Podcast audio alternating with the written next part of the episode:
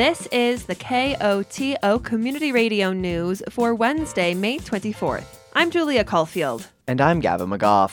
In today's headlines, DeLanie Young steps down as Telluride mayor. County takes emergency action blocking solar. Telluride moves towards tax related ballot measure. And a mountain weather forecast.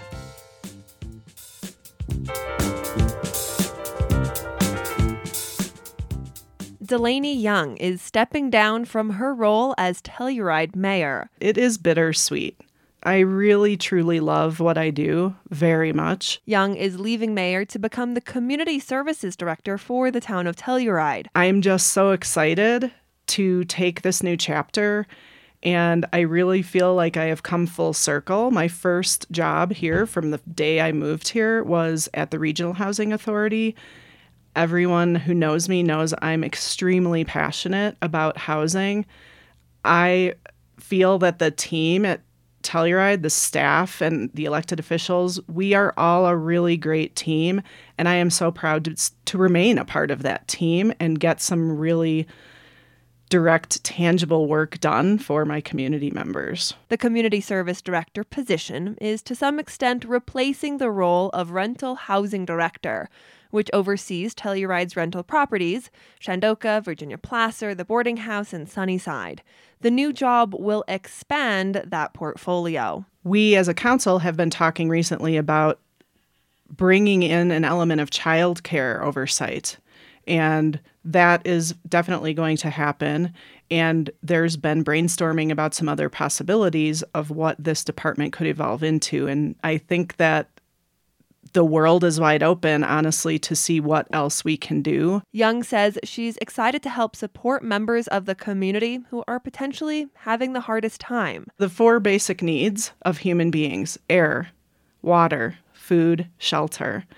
If we can help provide that stable, safe shelter, we are actually providing for the true needs of our community. When reflecting on her tenure as mayor, Young says she's most proud of working to find compromise and consensus within the council. We usually have a council that is somewhat divided in their opinions and in their ideas. And that's good because we each represent our entire community. However, we each probably also have a sector of our community that is more vocal and comfortable approaching us. Being able to find that consensus is it's a vital factor in making decisions for our entire community. Young notes while she's excited for her new position, it doesn't come from a place of wanting to step down as mayor. It really did feel like I was coming full circle within my community and for my community. And I don't want anyone to think that I didn't want to be mayor because I love what I do. This just felt like the right time. And life is messy and things do not happen on our timeline usually. And I'm just really excited for this new chapter. Young was first elected to Telluride Town Council in 2015. She was elected mayor in 2019. Her term expires in November 2023. Young's position as Community Service Director will begin on Tuesday, May 30th. DeLanie Young will officially step down from her position as mayor on May 28th. Mayor Pro Tem Meehan Fee will fulfill the duties of mayor until a new mayor is elected. Town Council will discuss the vacancy and the possibility of a special election at its June 13th meeting. The San Miguel County Commissioners are back to their full board of three. Tuesday evening, Ann Brown was sworn in to fill a seat vacated by former Commissioner Hillary Cooper. Come Wednesday morning, Brown was already put to work as the commissioners gathered for a so called special board meeting. Such a session is called when there's no meeting on the schedule, but one is deemed necessary. County Attorney Amy Markwell explains why the commissioners gathered at short notice. We have anticipated a, an application coming in for a large solar project or other major utilities. And when the planning staff was reviewing the land use code, um, it, it became apparent that we are um, we're we're sort of um, lagging behind on having all of the appropriate provisions in the land use code that we need. When the land use code is unprepared for an anticipated project, the county commissioners can pass an emergency order preventing developers from submitting applications of a certain type. Markwell says similar orders, though rare, have been passed in recent memory. It's not um, unprecedented. We, the Board of County Commissioners, needed to implement a moratorium when cell towers were first coming into the county years ago. And then when there were changes to the law regarding marijuana grow, we did the same thing. We had a moratorium in there just to be able to get in, um, you know, really get up to speed with our with our um, regulations. In this case, it's not cell towers or marijuana which has the commissioner's attention, but solar energy. The emergency order being considered would temporarily prevent applications for commercial scale solar from being submitted. In the meantime, the county will evaluate its land use code to more directly address large scale utility and energy projects. Markwell explains the specific focus on solar. Our land use code has been sufficient for like the, the small sort of solar panel uses of land that we've already done but this is this this um, pending project if there is an application is more of like on the larger scale commercial and solar battery storage and that kind of stuff and so that's what this is um, you know targeted to. While commissioners and staff used general language in their roughly 15 minute discussion, it became clear a specific anticipated project had triggered the emergency moratorium. The utility company One Energy Renewables has recently proposed a 600 acre solar farm on Wrights Mesa outside of Norwood. During public comment, Norwood Mayor Candy Meehan speaks up in favor of the emergency order, with reference to the proposed solar project. Um, I feel as if Wrights Mesa needs the opportunity to step back and ascertain the ecological, economical, and emotional impacts that a project of this size could could have on Wrights Mesa. Um, and I would hope that the three commissioners would vote to put in the temporary moratorium for six months. Wendy Brown, also making public comment, says she too is in favor of the county stepping back and reviewing its land use regulations. And we are not anti solar by any means, but we're anti the factory aspect of this being done by someone who has never done a project of this size using us as their guinea pigs. And so we hope that regulations can be made clear so we know that we'll be safe. All three commissioners voted in favor of the emergency moratorium, buying the county six months to update its land use code in order to address large scale utilities and solar projects. Commissioner Lance Waring says the process will be open to the public. We will look forward to seeing what uh, our team can come up with, and there will be future public meetings to discuss that language. It's not going to be done in the dark. Since One Energy Renewables project became public earlier this month, it has been the subject of significant public interest and concern on Wrights Mesa and beyond. KOTO News has reported in the past on the extensive infrastructure needs facing the town of Telluride. At this week's town council, that conversation continued. As town manager Scott Robson reports, those needs are now coming into clearer focus. We certainly have identified as town staff uh, significant water supply and wastewater infrastructure needs that that really do require new funding uh, sources in the near future here. Uh, the need uh, is in addition, of course, to significant funding needs for you know some pretty long deferred maintenance um, and upgrades to our town owned um, historic facilities such as Town Hall, the museum, Rebekah Hall, and the Marshall's Building. Costs related to the wastewater plant alone will land somewhere near $45 million, and that project comes as an immediate priority. How to come across such a windfall? Town financial advisors joined Tuesday's town council meeting to lay out options for borrowing money and paying it back over a period of 20 years. To make its payments, Telluride would need to come up with about $3.3 million annually. Some of that money could come from the open space budget now that the valley floor has been paid off. Robson says the remaining money would come from taxpayers. And an ad- additional source of revenue on top of those CIPs would be needed to, to fund that full uh, kind of water infrastructure. And that uh, again, could take the form of either a mill levy or a sales tax increase. Between funds redirected from open space and a new tax of some form, town could cover its wastewater treatment bill. But what about the other pressing infrastructure needs?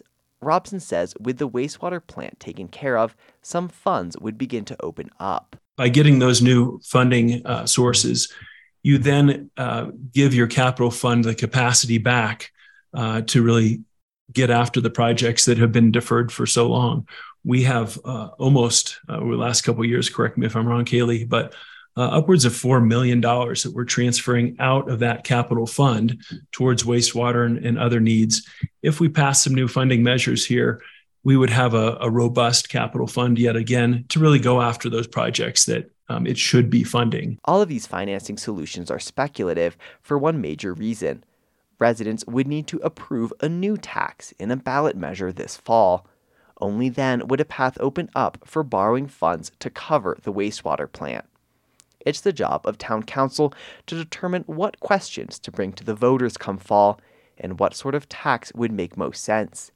Councilmember Dan Enright says a sales tax, in his view, is not the answer. Sales tax increases disproportionately affect the lower income earners of our town the greatest. Uh, and so, in general, I would much rather pursue other income streams. I would rather look at other specific excise tax uh, on dining or lodging or a mill levy. And I feel like those are going to be more equitable. Mayor DeLanie Young agrees a sales tax doesn't feel like the way to go. She says even while other public entities have been coming forward asking voters for mill levy increases, there is room for another. I know that with the with the recently passed fire district mill levy and a pending school district mill levy, it feels like a lot all at once and it is. Up until this new assessment year came to light, Colorado property tax was the third lowest in the entire country as a state. I would lean towards a mill levy or an excise tax of some sort as well. Town is preparing a survey to take the voters' temperature on questions of taxation and funding critical needs. Robson says they'll be rolling that out soon. We'll issue that as soon as, as soon as possible, and it, uh, of course, I think at this and all subsequent uh, council meetings, likely moving forward through the summer uh, into the fall, uh, we'll be providing updates and asking for input along the way. With only a half a dozen meetings left between now and the November election, efforts to refine funding options will remain a priority. This week, the Telluride Fire Protection District is recognizing National EMS Week. It was actually started in 1974 by um, Gerald Ford. That's Shane Baird, EMS coordinator for the Telluride Fire Protection District. It's a time to celebrate first responders in general, but specifically the first responders who constitute the emergency medical services, EMTs. EMT intermediates, advanced EMTs, paramedics, those kind of people that come out and provide home service for or or on scene service for whatever emergency happens. And it's a it's a time to celebrate the the job that they do and the sacrifices they make to do that. This year, the theme is where emergency care starts. As part of that, what we want to do is generate some community awareness around the idea of doing. Uh, bystander emergency actions, especially CPR and the use of AEDs. This Thursday and Friday, the Fire Protection District will host an open house at Station 1 in Telluride to welcome the community, meet the staff, get a tour. But what we're really excited to offer is um, with the generosity of a locally based company called EMS World, we're going to have some um, what we call feedback mannequins that people will be able to get a little um, time practicing CPR if they are already certified. Um, we'll also be offering some instructional time. We're not offering any certifications, but we're offering some uh, a way that people can feel what it's like and see what it's like so that in the unfortunate happening that they have to do that on a loved one or, or a person that they find, they'll at least know what to do. Baird notes the practice is especially timely for the community. Only a few weeks ago, we had a community member who suffered a sudden cardiac arrest and was successfully resuscitated after getting um, CPR from her husband, who did not know how to do CPR and was told how to do CPR by the dispatchers. And when our crew arrived, uh, they were able to take over care and successfully defibrillate the patient and get a pulse back. And she is now once again among the living and, and is doing very, very well with no problems. So that's what we're trying to do. The Where the Emergency Care Begins open house will take place at Fire Station 1 in Telluride on Thursday, May 25th and Friday, May 26th from 10 a.m. to 2 p.m. For many, off season comes to an official end when the gondola fires up for the summer. Mountain Village is confirming that day will come, as scheduled, tomorrow, Thursday, the 25th. Last week, slope instability above Gondola Station 4 in the village center threatened to delay the opening date. Engineers warned of a potential mudslide.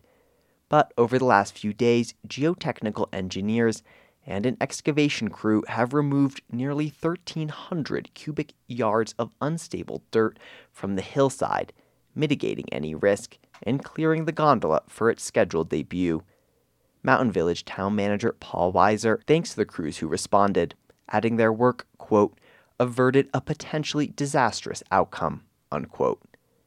Thus, heralding the arrival of summer, the gondola gears will start rolling and its cabins will begin accepting passengers on the 25th. It will run daily from 6:30 a.m. until midnight. Beginning over Bluegrass weekend, the gondola will stay open until 2 a.m. on weekends. On Friday the 26th and Saturday the 27th, the gondola will run until 1 a.m. Governor Jared Polis signed three bills into law on Monday that address Colorado's renewable energy goals. One changes the name of the state's oil and gas authority to the Energy and Carbon Management Commission. It also gives the commission expanded power to regulate other forms of energy like geothermal. Another law requires the state's energy office to develop a carbon management roadmap, and it sets up grant funding for carbon capture or storage projects. Polis also signed a bill to advance clean hydrogen production in the state. The law creates income tax credits for using clean hydrogen. Colorado has a goal of reaching 100% renewable energy by 2040.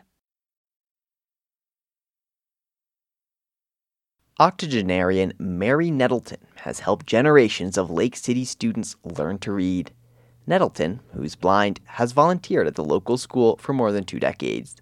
For Rocky Mountain Community Radio, KVNF's Laura Palmisano takes us to the school to read with Mrs. Mary. Once a week, Mary Nettleton walks to the Lake City Community School with the aid of her seeing eye dog Hamlet. No, sit down. Yes, his name is a literary nod to Shakespeare. Nettleton is here to read with students from the combined fourth and fifth grade class. One o'clock on Friday afternoon, I'm at school, and I'm always disappointed if they have a field trip.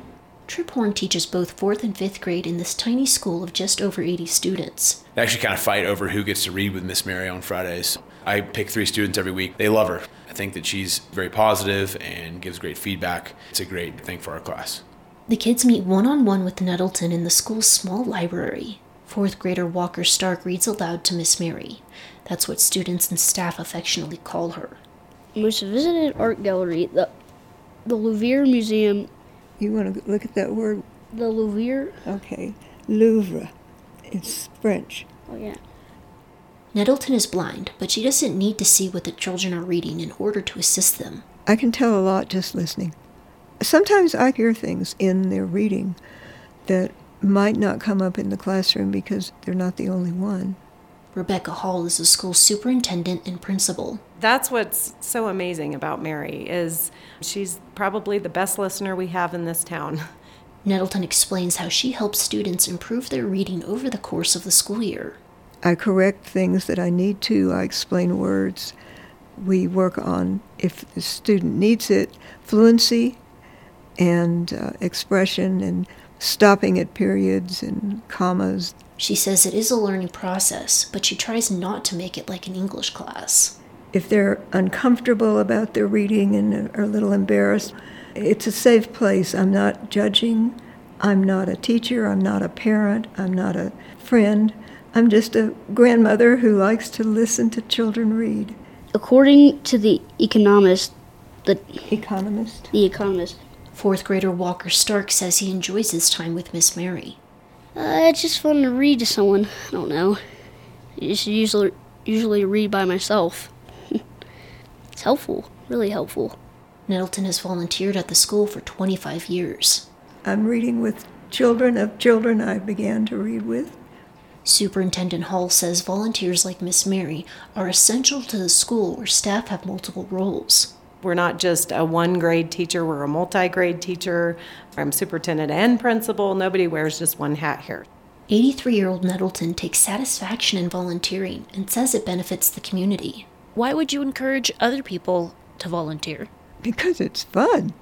And it's fun to be with the kids, and it's fun to see what's going on at the school. It's a vibrant part of our community. Superintendent Hall says her school and others have multiple volunteer opportunities. We have community members who drive our students to events. Um, as you know, we have long distances to travel. And we have volunteers who help us serve our hot lunch. We have volunteers who come and work with students one on one with either reading or other academic needs. Back in the library, it's clear that Miss Mary's favorite subject in school is still reading. Reading is vital.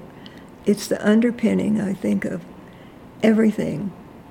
I think it's more important than math, but I'm not a math person, so that's just subjective.